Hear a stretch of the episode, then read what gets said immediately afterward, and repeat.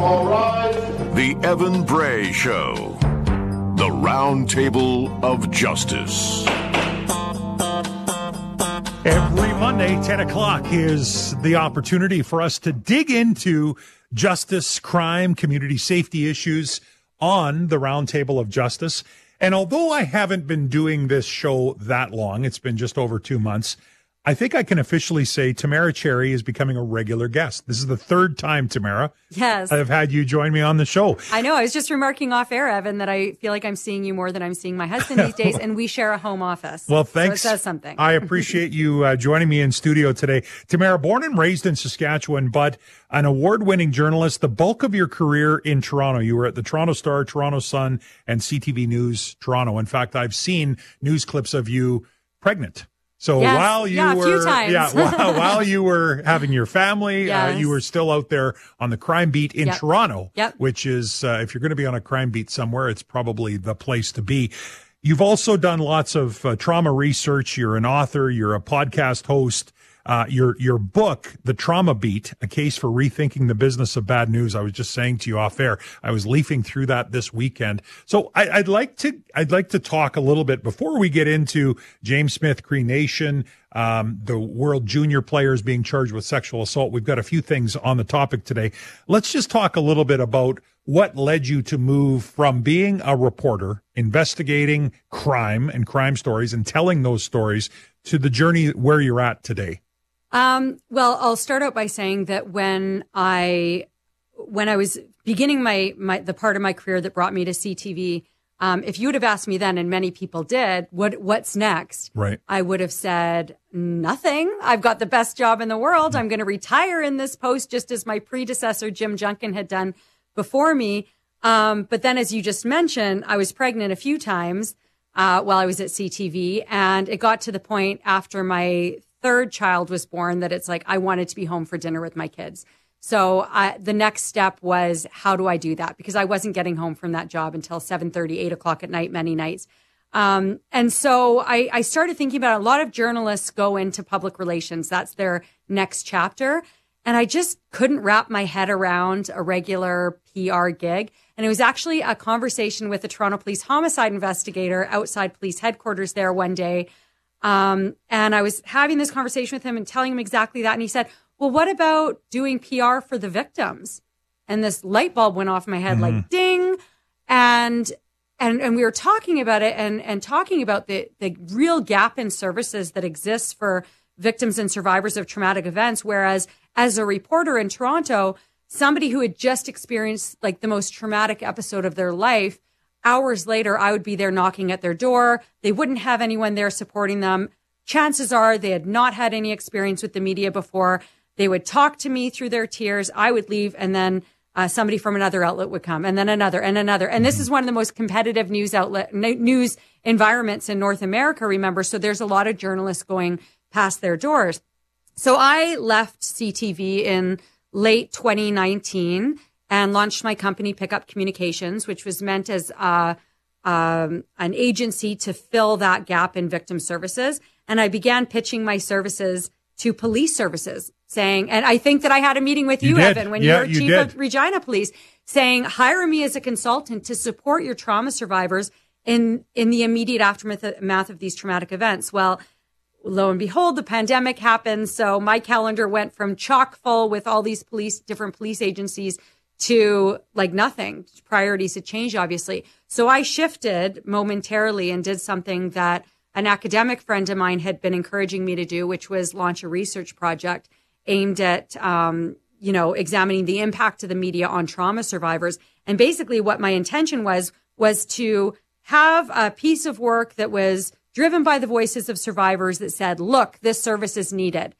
I had no idea though what a, a transformational journey it would bring me on in terms of showing me how many of the things that I did just as part of the very um, facts gathering and storytelling process were actually very harmful th- for the survivors that I was reporting on, who I really cared about, who I really wanted to, you know, affect change in the system for.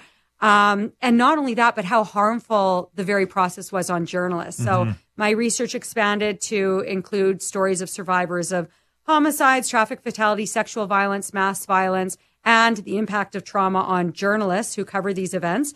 And that led to that book that you mentioned. Right. And I still do a lot of work uh, with and for trauma survivors, as well as agencies like law enforcement and nonprofits that support survivors. Tamara Cherry is my guest this morning, who went from crime reporter in Toronto to author, researcher, um, and owner of Pickup Communications. And I watched, uh, you did an interview on The Social, I believe it was, Yep. where you talked about where the name came from. I found that very interesting. Uh, I, I'm not an inside media reporter, and so I didn't even know the term pickup and the significance that it had. But talk about why you call your company Pickup Communications and, and really that what you're trying to do especially in trying to help newsrooms and other journalists in Canada Yes. see it through the lens that you are. So, uh, coming up as a journalist, uh, for me, a pickup referred to that act of getting a picture of the latest homicide victim, traffic fatality victim,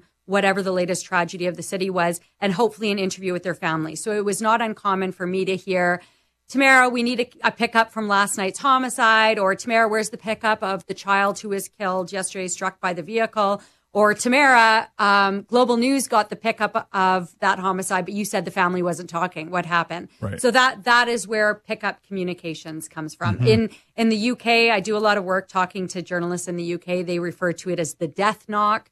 Um, ultimately, it is what many journalists, most journalists, I would say, refer to as the worst part of their job is, you know, going and knocking on that door in, in the immediate aftermath of a traumatic event or calling through the phone book. I'm dating myself now, um, searching social media, sending those messages. And so pickup communications is meant to fill that gap in services. And I often will act as that barrier between journalists and the homicide survivor quite often. Um, so that, you know, I can facilitate more trauma informed storytelling practices. And as part of that work, as you just alluded to, Evan, I do a lot of training for journalists. I do a lot of training for victim service providers, uh, people in law enforcement to try to show people how they can facilitate a trauma informed experience and therefore hopefully create something that is more beneficial for both the survivor, the journalist, and of course, like the public at large. And and Yeah. t- there's an argument to be made for the investigation as well. Tamara Cherry is my guest. You know, as, as I listen to you talk about that, those conversations with loved ones who have just tragically lost someone in their life, I think back to what I'm going to guess was hundreds of notifications that I did in my career as a sergeant. So with the Regina Police Service, typically they will have a sergeant or, or someone who's in a supervisor capacity do the knock on a door in the middle of the night uh, to do a notification of next of kin. And and sometimes there's an expectation that we gather a bit of information. So we're not only letting them know that they've just tragically lost their loved one. It could be in a fatal car accident, mm-hmm. could be in a stabbing, it could be in a, in a variety of things. But there's some essential pieces to the investigation that the sooner we get them, the sooner we're able to, you know, including understanding who they might have been with that night, mm-hmm. those types of things. So as you're talking, I'm thinking about it from my angle, which is, I think, why you see that kind of uh, congruence between sure. journalism and policing, because you are interacting at the most vulnerable time for a person, Yeah. and the words that you can say. You know, I, I, I'm saying this just to kind of illustrate the point.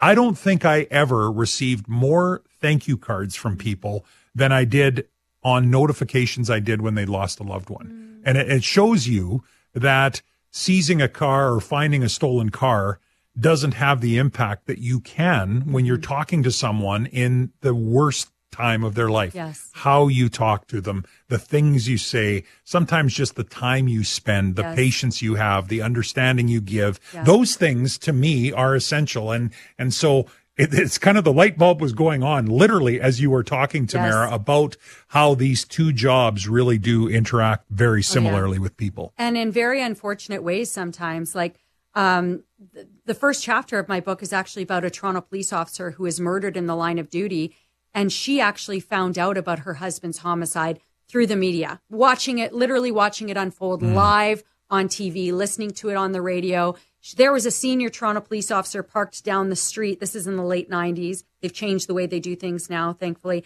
there was a senior toronto police officer parked down the street throughout this, as she's watching this, as her mother is calling her and telling her that uh, she recognizes her husband's shoes as he's being wheeled into Sunnybrook Hospital.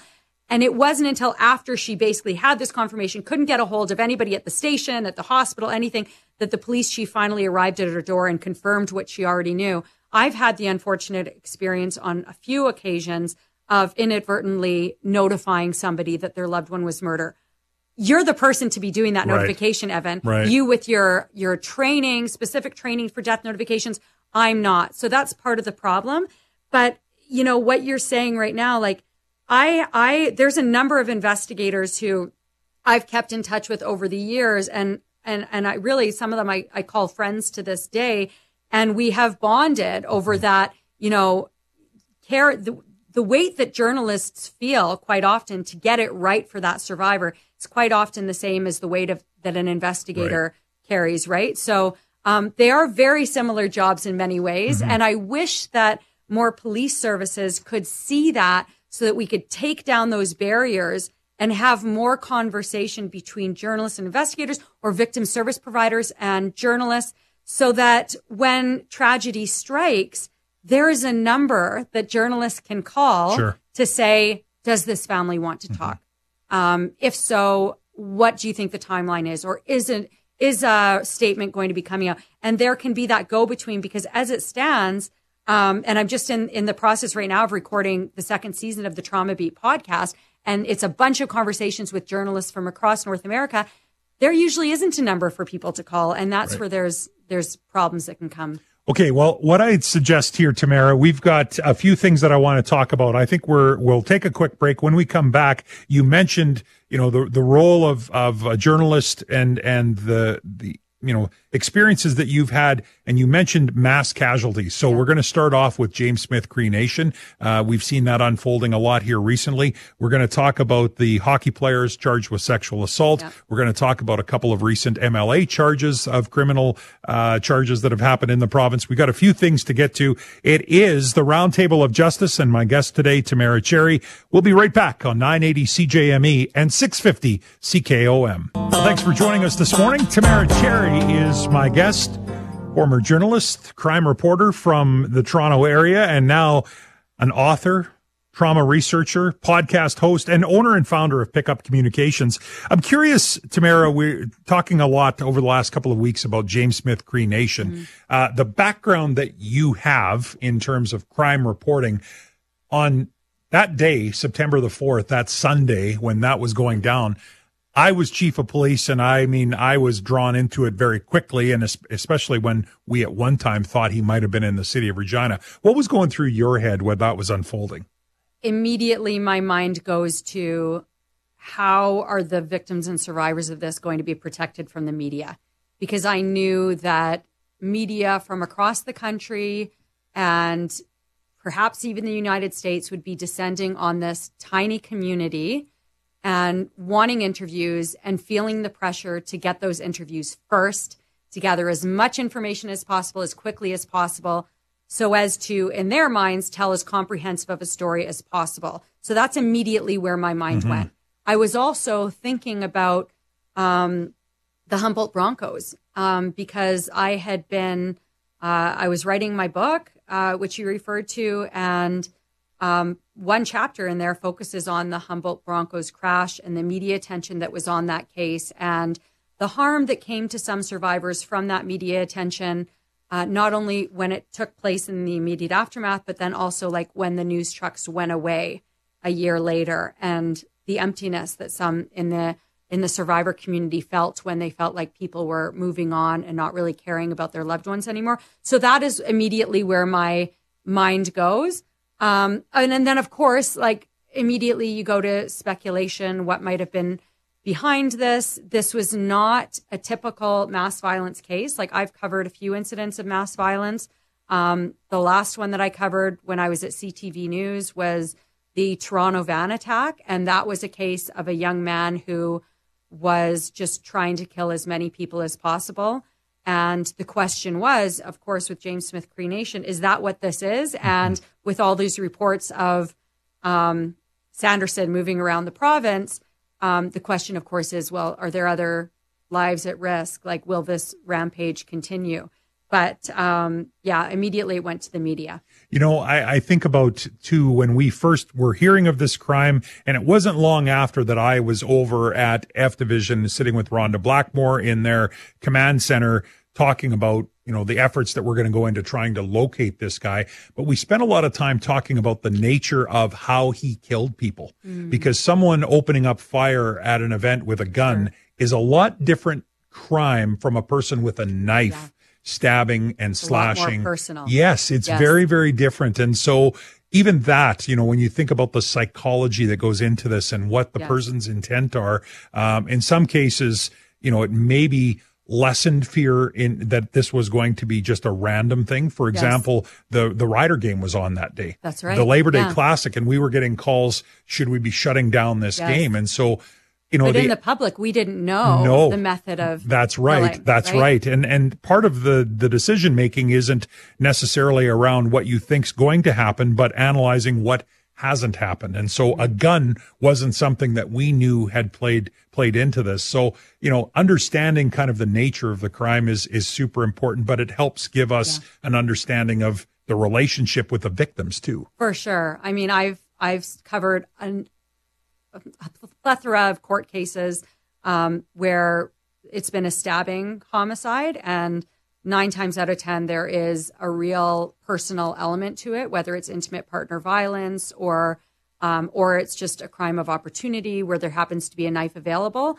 Um, but there are very few incidents of mass violence that involve knives. Um, even though some people say statistically speaking that you can anyway i'm, I'm not even going to go down that road. Yeah. Um, one other thing I want to point out, though, about the media aspect of what happened that day and in the days that followed, I was very happy to see in the days that followed the the leadership of James Smith Cree Nation was really mindful of keeping the media away mm-hmm. and off the First Nation, and um, like that for me was very novel because usually, and I've I've worked with a lot of survivors of mass violence in the United States the media just descends and is just knocking on doors, everything like that. They had a real opportunity there to just like close off things to the media.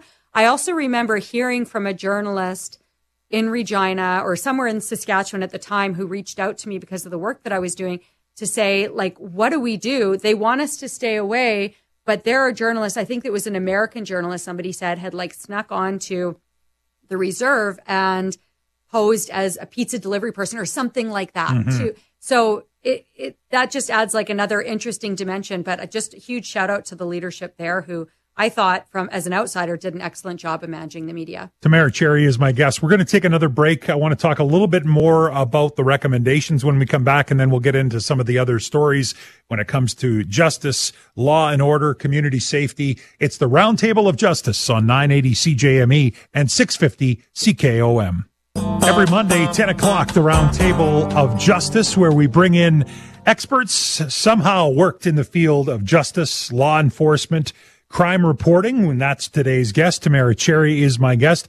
Crime reporter did the bulk of her career in Toronto with the Toronto Star, Toronto Sun, and CTV News in Toronto, and now has her own business, owner and founder of Pickup Communications, some consulting work, trauma researcher, and my guest the first I'm going to call regular guest on the roundtable. Today. I think it's the third time you've joined me. So yes. I appreciate you being here. So back to the uh, James Smith Cree Nation recommendations that came from that inquest. In my view, there's some low hanging fruit that would be fairly easy to implement. Things like even as simple as clear street signs on the First Nation and house numbers to make it easy when you're attending. I, I can tell you from a, an emergency responder, uh, we used to advocate that back alleys would have house numbers on them because sometimes, depending on if you're going to a call where you're not necessarily wanting to walk up to the front door, mm-hmm. you have to know the address that you're going to. Uh, with GPS, maybe that's getting a little bit easier, but those things are easy to do. Some of the recommendations, though, Tamara, are what I would call systemic changes that have to happen. And do we think that from a federal level, um, even though this inquest, one of the largest our country has seen, will it get the momentum that it needs to make the change? Oh, it's it's really tough to say, Evan. I really hope so. Um, but we've seen many, many reports from many inquests over the years sit on the shelf and collect dust Right. until a similar event happens. And then they reference that previous report and then on and on and on until finally they say, we've had enough reports sitting on the shelf. You know, we want this one to actually make change. So I hope that this one does. But it's interesting. I had a conversation last week with a woman named Andrea Montero. She used to be um, the director of, of corrections in Yukon. And she's a real thought leader in where we should be going with corrections. She she does her own consulting now in the corrections world. And what she was sort of saying to me, because she she had read through these recommendations, she sort of said, you know, corrections, it seems like everything worked on the inside. He was doing well. And the problem is where you drop the ball in carrying on those servers services once they get on the outside. And I said, well, what does it look like across the country? And she said, it really, it's sort of like piecemeal. Like some Yeah. people are doing a good job, some people aren't. The problem is with these fundamental things in the systemic change that is needed, it far too often is the exception and not the expectation of how things should be done. Right. So what we're talking about in terms of offenders being uh, cared for, for lack of a better term, in the community once they're released to ensure that the broader community is cared for, that is something that it, it, we need to see systemic change right across the country when it comes to that. Um, because far too often it is just it's the parole officer that's just checking in on them or making sure that they're abiding by their their their uh, conditions. But where are the supports for that person and for the community to bring them back into the community? And and as somebody said, I think one of your callers earlier in the show said to empower people to see something, say something, as they Yeah. say in Crime Stoppers, right? To for everybody to sort of take this on as um, you know, as as their own goals. Um, it really is a community thing, and I'm I'm not talking about James Smith Cree Nation, but I'm saying society as a whole. Um, how can we all come together and take better care? And then the other thing that she said that was really interesting was that the hope that through these recommendations and through this inquest, the, it'll spark conversations about, and I think she would have liked to have seen this more in the recommendations, is why is there such an overrepresentation of Indigenous people in corrections to begin with? And I think if we spent more time looking at that, then so many other more positive things would follow in terms of, you know, how we take care of people before they get to the point of committing offenses Right. and then after and throughout like there's there's so much systemic change that needs to come um, that we've learned needs to come from uh, an inquest from that like this. And i just i really hope that the conversation continues. Does it have the momentum? Let's see. Let's see Yeah. what politicians do with it. I have not heard this talked about a lot on like national morning shows and and stuff like that. It's talked about a lot in saskatchewan. It is in the national newscasts. But how do we make that continue forward and make the country see it as not just something that happened in Saskatchewan, but something that impacts us all. Tamara Cherry is my guest. The, you know, the reality is, and I had this conversation with Clive Weighill this morning, chief coroner, is, you know, these recommendations speak specifically to James Smith. There's a number of other First Nations, and let's not for a second think this is only limited to a First Nation. Something like this could happen in small town Saskatchewan. It could happen in urban Toronto. A- At, the end of the day, I think there are lessons learned anytime you have something like this, and it is the hope. You know, the the other thing I'll say, Tamara, about your, your point, we had the caller that said, "See something, say something."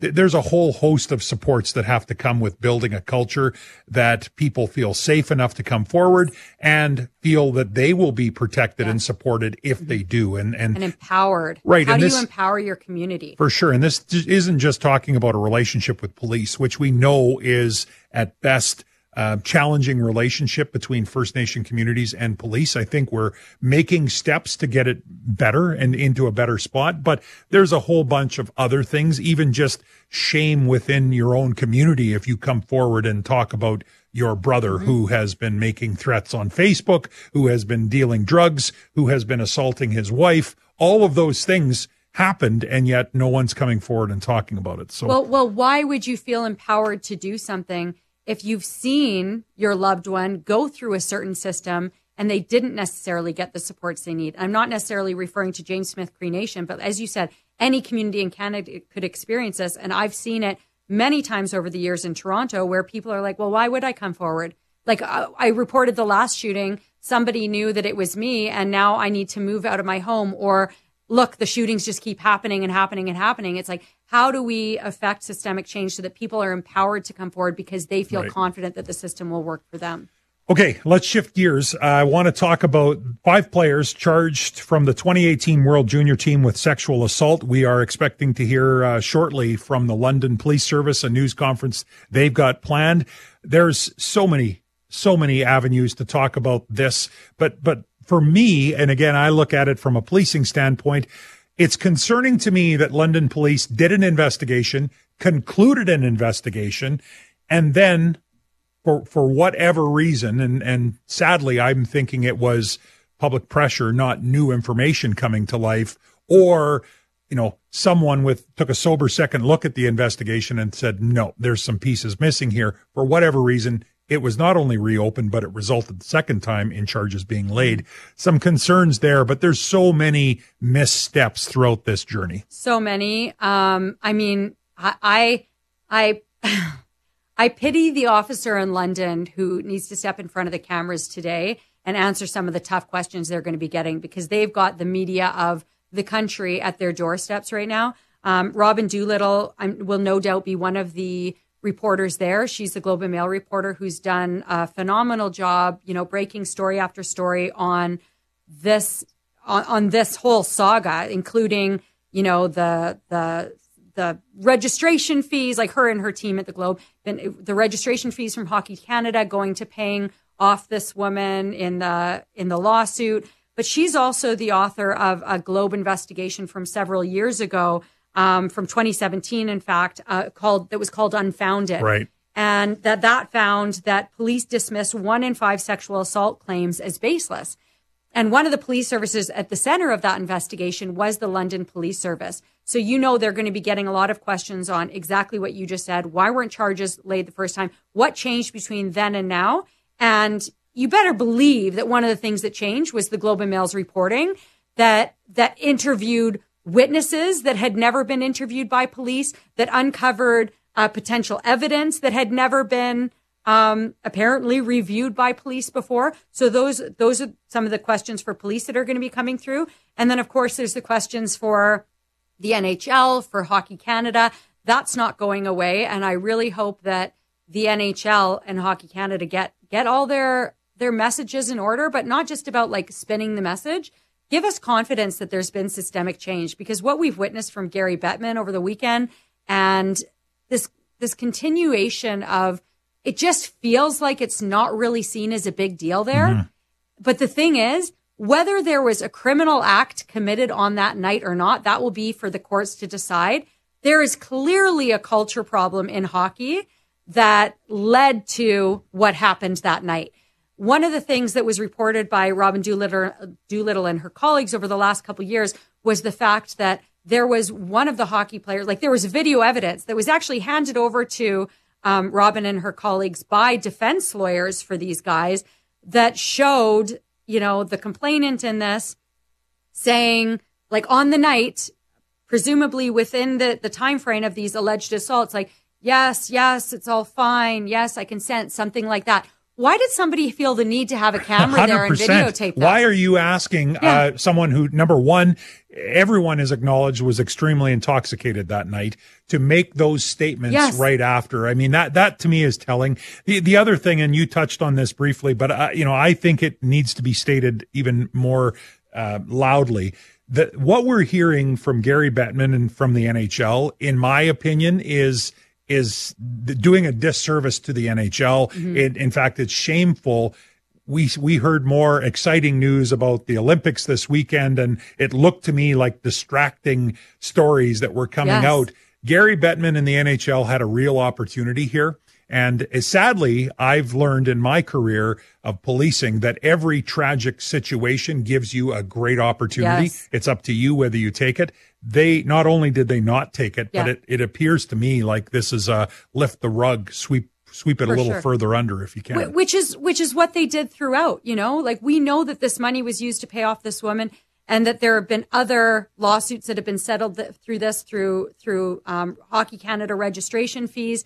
I, I was hosting a radio show in Toronto when all of this investigation through the Globe and Mail was coming out. And we were taking call after call from hockey parents who were so upset. Of course. Like, w- like clean the house, like fix this. Yes. We don't want our registration fees going this way. We don't want our kids going down this path. We don't want our sons most often because we haven't heard any allegations like this from from women's hockey. Let's point that out and and celebrate all of our female hockey players.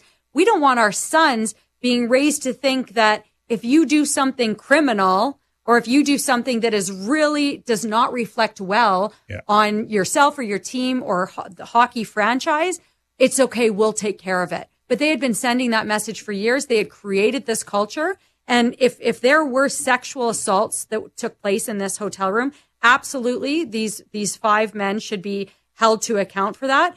But there are many more people. There's a whole institution that needs to be held for acc- held to, to account for this culture. And that's and that's the point is, you know, we're not even passing judgment on let the court case roll out and it'll prove what it proves. But, you know, if you're a hockey parent who pays money that some of those dues go to Hockey Canada, Yes. $100 helps in terms of advocacy, rink times, referees, oh yeah, and hush money in sexual assault Yes. cases. It just Ridiculous. doesn't it doesn't even make sense. We need to take another break. We're running short on time, but we got one more quick chat with Tamara Cherry when we come back on the Roundtable of Justice here on 650 CKOM and 980 CJME. The Round Table of Justice. Joined today at the Roundtable of Justice with Tamara Cherry, crime reporter and founder of Pickup Communications, author of The Trauma Beat, a case for rethinking the business of bad news. And we've talked a bit about James Smith Cree Nation this morning. We talked about the five players charged uh, from the World Junior team with sexual assault. I want to talk about Ryan Domotor, the MLA who was charged with a prostitution offense, Tamara. I, you know, I, I feel like if he was planning to run again, we should have heard from him many times. We should have heard from him right after the charge, showing remorse, uh, commitment to making self improvement, to, you know, maybe reaching out and, and learning about the victimization of women in the sex trade. All of these things you would think you would hear from someone who's thinking of running again. We haven't heard any of it. Does that mean he's going to resign in your mind? even if he's not thinking of running again. Evan, he was elected by people for X, Y, and Z reasons, whatever it was. I'm sure one of those reasons was not because he felt that he's entitled to go and purchase sex in the city. Um, I think he, he, he, his constituents deserve an apology. This has been an embarrassment.